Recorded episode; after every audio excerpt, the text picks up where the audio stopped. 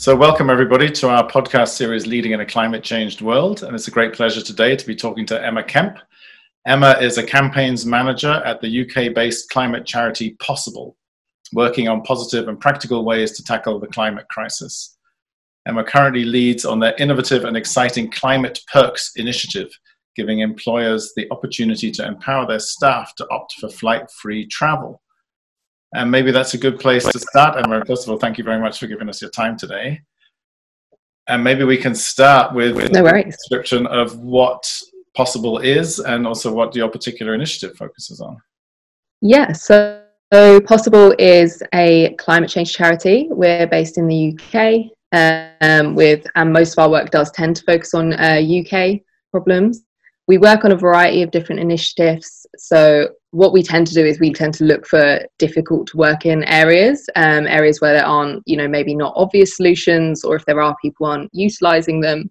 Um, and then we come up with campaigns or projects that make these really accessible to people.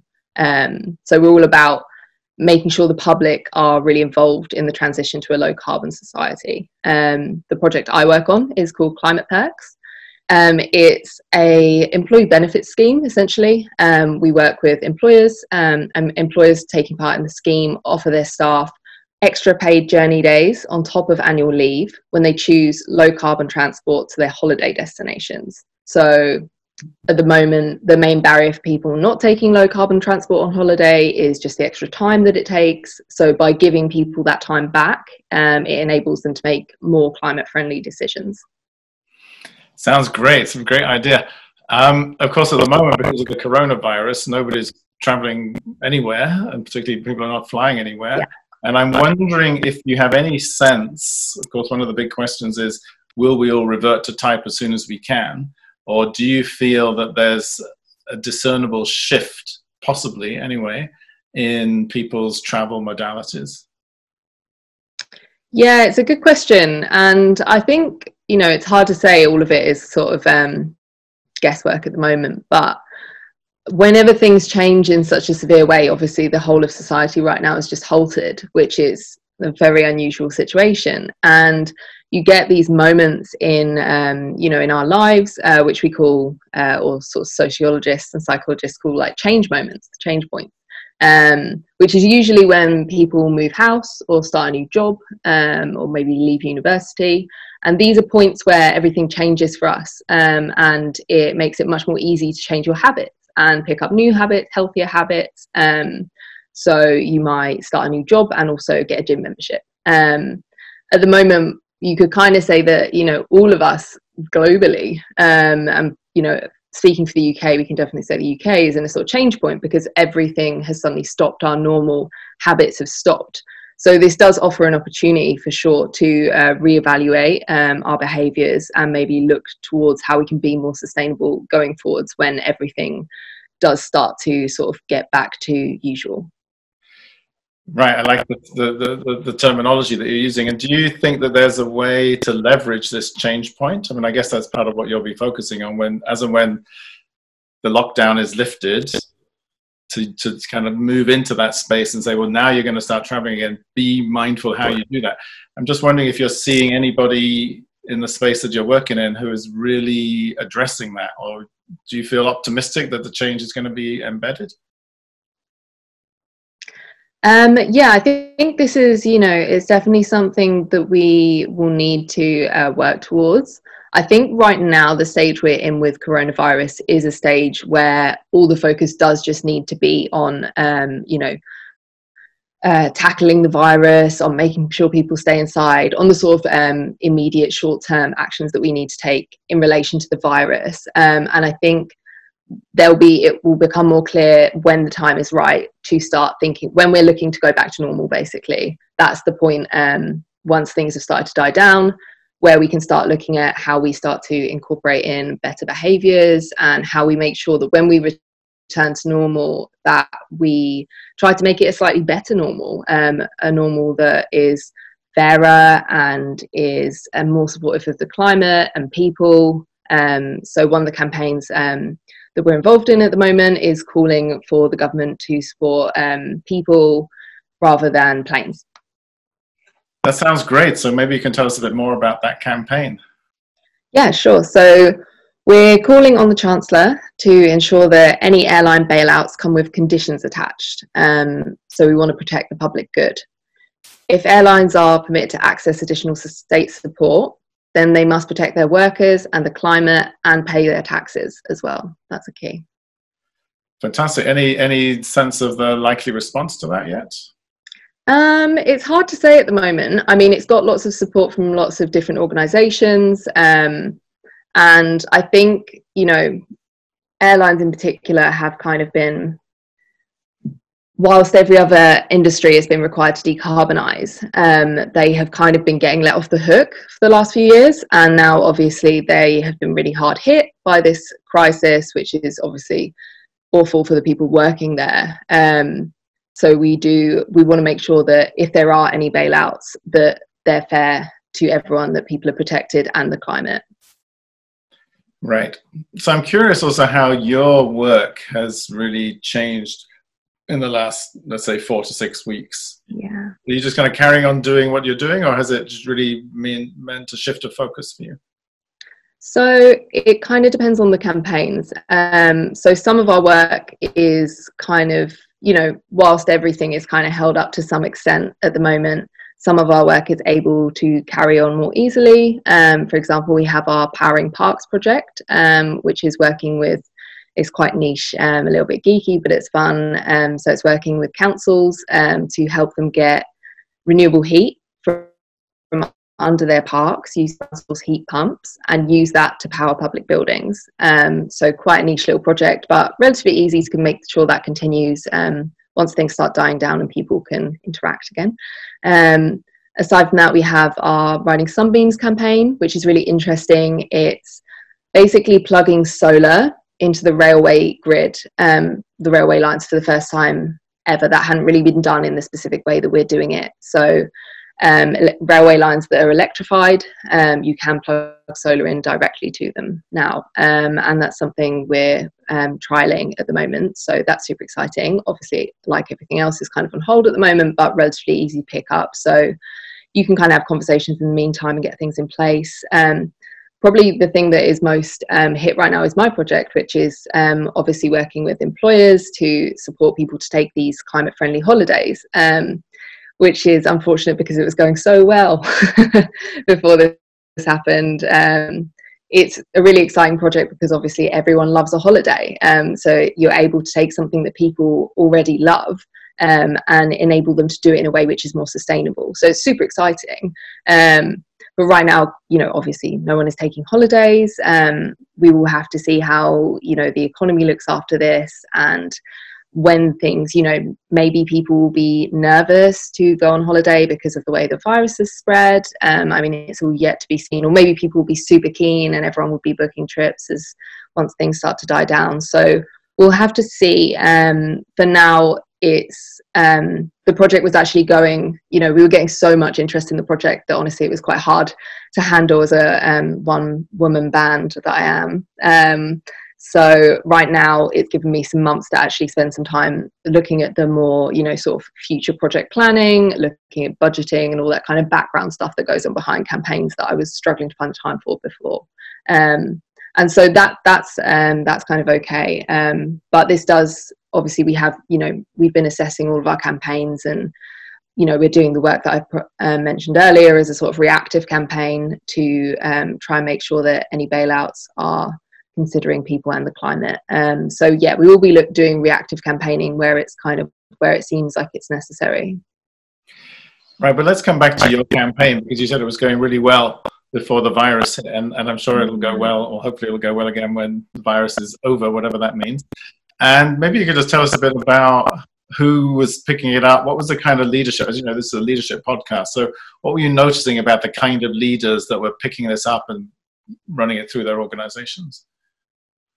Yeah, so it's a really interesting one because um, leadership can come in lots of different ways. So sometimes it was um, the project itself received a lot of press um, and an alarming amount of press. Usually you have to try and get the press to write about your work, but they were just super keen on it. Um, Harper's Bazaar wrote a piece on it, of all places. Um, obviously, The Guardian loved it. But also, The Telegraph wrote, wrote multiple pieces about it. So did the BBC. Right, so, because it had that. Right. What What was it about your campaign that you think made it so attractive to people? I do think um, one thing about it is um, that is to do with holidays. So it's something to do with the climate but also something interesting and fun and something which businesses can get involved in a business focused initiative that's actually very high impact. Um, so you know people people are kind of gunning for things that are high impact or they have been for the last couple of years in the climate space because you know, for years people have been doing their recycling. They've been switching the lights off, especially in an office context. Um, and I think people were getting a little bit, you know, frustrated with it. They want something a little bit more exciting that they could do. And uh, you know, flying is such a high impact behavior. There's there's almost nothing that you can buy as a consumer that would let off that much carbon in one go. Um, so, for example, if you was to compare it to recycling, a year's worth of if you did all of your household recycling for an entire year every little scrap and you did it perfectly and then you got a flight from london to nice that would be you know like the equivalent of all of that. So um you know yeah it's just very high impact if you're able to reduce your flying. And that's not necessarily saying you know that you're shunning all flying immediately forever but if it's that you fly three times a year if you can get that down to two if you fly two times a year if you can get it down to one. Um those kind of behaviors, yeah, are just super high impact. So the kind of carbon savings really speak for themselves and the ability for businesses to drive this forwards um, with their employees is quite an exciting concept because you know if we just ran a campaign or if you know any climate ngo just ran a campaign saying hey you guys should fly less um, that's not that surprising or interesting to anyone um, but if your employer um, who you know probably isn't a green focused employer maybe you work at um, you know a marketing company or maybe you work at a law firm and your employer says hey um, you know just fyi here's um, here's how badly cli- flying actually affects the planet. And obviously we are all concerned about climate change. We know that the public are really concerned about climate change and everyone's feeling this climate anxiety um, and we as an employer want to support you to make more climate friendly decisions when you travel. That's just it's just a completely it's not something that people expect to hear from an employer necessarily um, but it's certainly something that people want to hear.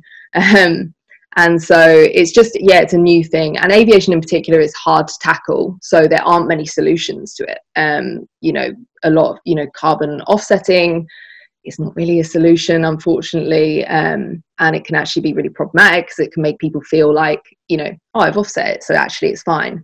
But really, it just doesn't do what it says on the tin. Yeah, I think what I'm really interested in, because we've done quite a bit of thinking around the, the offset question, what I'm more interested in is the psychology of the people who take it up the employers who take it up because what i understand if i understand your scheme correctly is that people get there's a win for the employees right they get more days but there's a yeah. loss for the employer, right? Their their employee is not at work so many days. So so I'm kind of interested in the, yeah. in the psychology of why would an employer take it up if they're going to lose their employees for more days vacation. Yeah, so um, there's various different reasons why employers do choose to take this up, and actually, um, sometimes the way that climate perks ends up becoming a policy is because um, someone who's a director or someone in uh, decision making level you know sees it likes it understands how severe climate change is and how it may well affect their business um, you know in the now or in the very near future and they want to take action. It can just be as simple as that. Sometimes it might be the employees um, you know maybe someone at any level of the organization saw it um, and then they passed it up the chain. They've gone to HR or they've gone to, um, you know, maybe a sustainability manager to talk to them about it.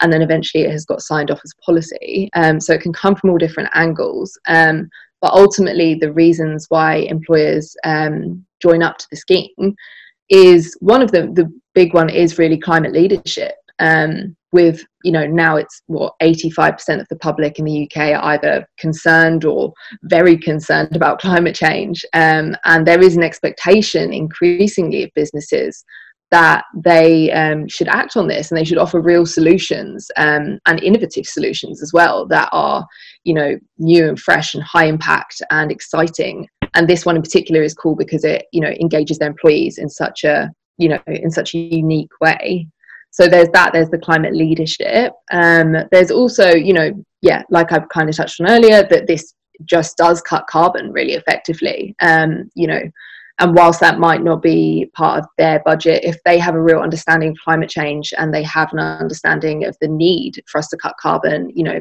as a nation and globally then they'll get how important this is um, and there's also the fact that this can improve employee well-being. So, as I touched on earlier, a lot of people are feeling this climate anxiety, particularly younger people. Um, and now, you know, millennials pretty much um, now represent the majority of any workforce. Um, and we know millennials and Gen Zs in particular feel this climate anxiety.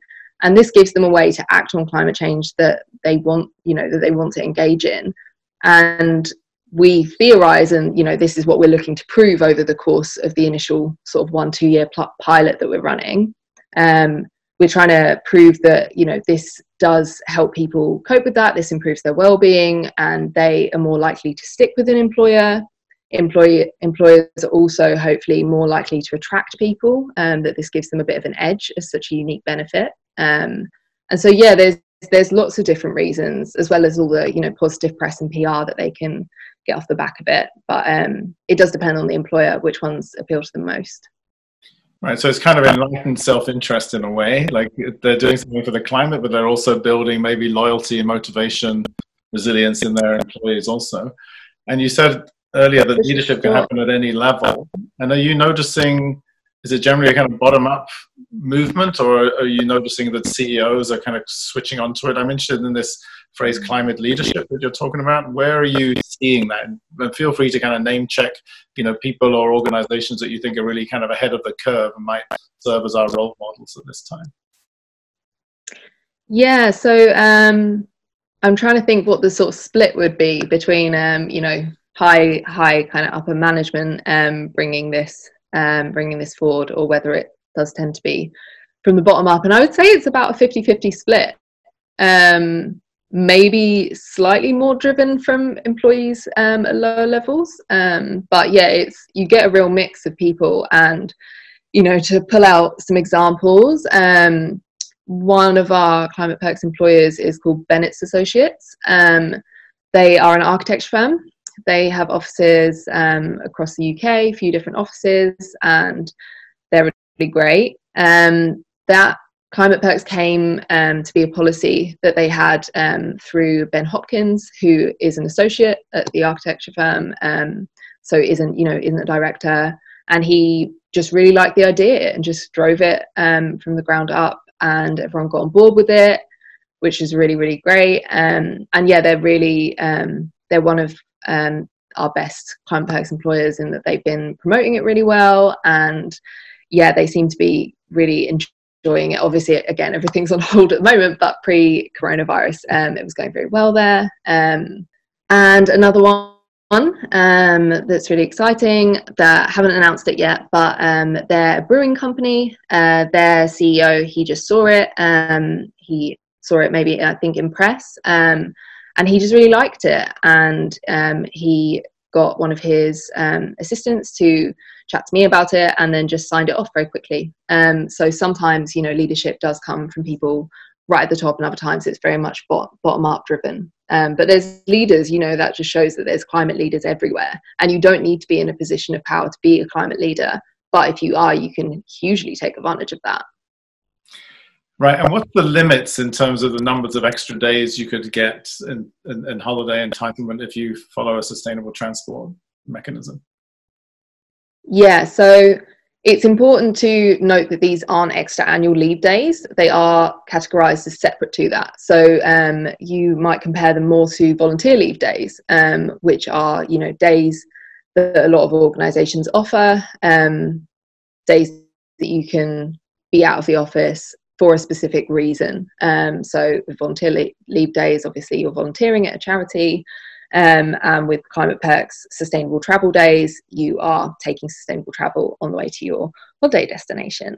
and there is a lower limit in the employers taking part can offer um, they offer a minimum of two days a year. Um, and they each employer sets the upper limit themselves. So some will keep it at two days that's completely fine that's the standard. And that would get you you know if you wanted to go from london for example from london to milan um, you could do that very nicely um, do a return journey and you get the extra two days for that. Um, and some other employers might offer a little bit more some will offer four days or i think we have one that's even, even offering eight in um, the tech sector which is ex- tech sector which is exciting. Um, but yes sort of the standard is two maybe three days um, sometimes four. So um, yeah but that would get you you know at least one holiday, one lovely holiday to mainland Europe a year um, that you can take sustainably. So you're just switching out that flight for a sustainable holiday. So, what do you meaning by sustainable transport? Yeah, good question. Um, so basically, what's included in the policy is usually anything but flying. Um, so it is up to each individual businesses to s- decide exactly how they want their policy to look. But the standard template is that Climate Perks days can be used to travel on trains, coaches, um, ferries, can maybe be used even on a car journey if there's more than one person in the car. Um, that's not really what the focus is on. The focus is really, you know, trains, coaches, ferries. Um, but there's so many exciting journeys that you can take on them. Um, I have only really discovered this way of traveling in the last couple of years um, because even as someone who grew up aware of climate change, um, flying has become so normalized that I didn't really think of it. Um, and part of climate perks is just making you know putting this option in front of people and making sure that they're aware that this is an option and giving the giving them the opportunity to take advantage of that. Um, so for example in the last couple of years um, in 2018 i did a big trip to italy on the train. So i went down from london to paris and then hopped over to turin and then just went all over italy um, even down to sicily. And the journey to Sicily is amazing. The train hops onto a ferry and then drives across the ferry goes across the water and then the train just sort of jumps back onto the mainland. It's very exciting. Um, and last year i went to croatia um, with some of my friends from my hometown in essex and we went down through italy again um, and then went to bari got a little ferry over to croatia and just went all over the place came back via munich stopped in brussels for a couple of days and ate waffles. I mean there's it's not only about the sustainability. What we really, really want to show with this project is that this can actually be a better way to travel and that it doesn't necessarily have to, not everything needs to be so quick and immediate and fast as we can. You know, it can be about the journey and enjoying that and actually visiting a lot more places rather than just, you know, zipping off into the air, getting plonked somewhere in a resort and just staying there. Um, it can be about really, you know, exploring, which is super exciting. And if we can show that through um, people working at businesses all across the UK um, and make that a more normalised way to travel, then we we will have really achieved our aims here. Yeah, fantastic. Sounds very exciting. So, why is the focus on holiday travel as opposed to business travel when we also know that people flying business class around the world create a huge carbon footprint? Yeah, so um, that is a question that comes up a lot, especially because obviously we're working with businesses, so it's the first thing that comes to mind. Um, and whilst you know clearly business travel, um, you know, can also be problematic, and it's it's amazing that businesses are reducing the amount that they do travel, um, that they do fly for business. Um, actually, holiday travel makes up the vast majority of all travel that we do. Um, so I think in the UK, it's less than one in 10 flights is for business. Um, so people often have this concept that actually, you know, all the flights are just, you know, people in suits flying around doing business things. But, you know, really it is, is people um, going for leisure mostly. And um, also just to kind of focus on the UK a bit, um, some of the stats on it are really surprising um, because the UK and Brit Brits in particular fly more than the people of any other nation. Um, one in every 12 international travelers are British. Um, so we are very much kind of the hub of this um, behavior here. So we are really in a strong position to change it um, since there are so many amazing places we can visit without flying um, across Europe because we are you know well connected by the Eurostar and by both. Yeah, fantastic. And I'm wondering maybe just as we come towards the end of the interview, is there anything else you want to say about leadership that you're experiencing or witnessing on, on other scales, corporate leadership, local leadership, political leadership? How are you experiencing climate leadership more broadly, like beyond your own particular focus around the climate perks? But what are you noticing in, in, in the UK or in the global system that gives you hope and, and, and a sense of encouragement? Yeah, so we um, our organisation in particular is very kind of you know focused on hope, um, and we're always looking for it and looking to generate it where we can. Um, and I think you really see it everywhere, and increasingly, you know, and even through the coronavirus um, situation, you know, this moment really shows that people can come together for a common good. Um, we're stronger when we work together um, on the biggest challenges that we face, um, and that's clearly relevant to climate change. Um, and yeah, we do see leaders everywhere. For example, with the Powering Parks project I mentioned earlier, that gives councils, people in councils, the opportunity to be leaders. Um, and in Hackney, um, something that was started that's really fun by a local green campaigner named Brenda. Um, she started this movement for parklets, and what they are is if you have a car parking space outside your house, um, she she just took hers and she turned it into a mini park um, that can be used by anyone passing by. Um, got a little bench. It's lovely, and that's you know that's not just about creating um, extra green space. It's about taking some of our city space back from cars, and particularly on some of the UK's most polluted streets um, in London. It's it's a really exciting project. Um, Hackney Council actually made it an official scheme now. People can apply to turn their car parking space into a parklet. So that's some amazing leadership there. And we're working with people to try and popularise this scheme and make it um, spread outside of just the Hackney Borough. Um, you also see leadership, you know, sort of on an international level. I know in Co- Copenhagen, they've got these amazing bike lanes. Um, I believe they have or they're about to, um, or I think they have now, made all public transport free, which is super exciting. Um, and I know in Amsterdam, their public transport, they have some really great goals on getting it, you know, all running on renewables. Um, and it, I think it, if it isn't now, it nearly all is. Um, so they're building these wind turbines off the coast, um, or they were when I spoke to them last year, um, to directly power all their public transport systems in um, Amsterdam. So that's super exciting. Yeah, I think there's there's just so many examples of leadership all over the place. You know, um, whether it's one lady in Hackney or whether it's um, you know councils running huge cities um, or mayors. It's yeah, it's all over the place, and it's really climate change is we're at a really exciting time in climate action because finally the public are really behind this and everyone really is starting to understand that this is a really serious issue. But not only that it's an opportunity for us to all take action together um, and build something build you know a low carbon world that works for everyone. It's great emma. Thank you. And i just want to maybe close with a, with a more personal question about you know you're of a generation that's going to be working with this topic for maybe quite a long time into the future. And I'm wondering if you face that future with hope and optimism or a kind of, oh my God, how's it going to be for us? And how you manage your feelings as you kind of move into the next few decades. Yeah.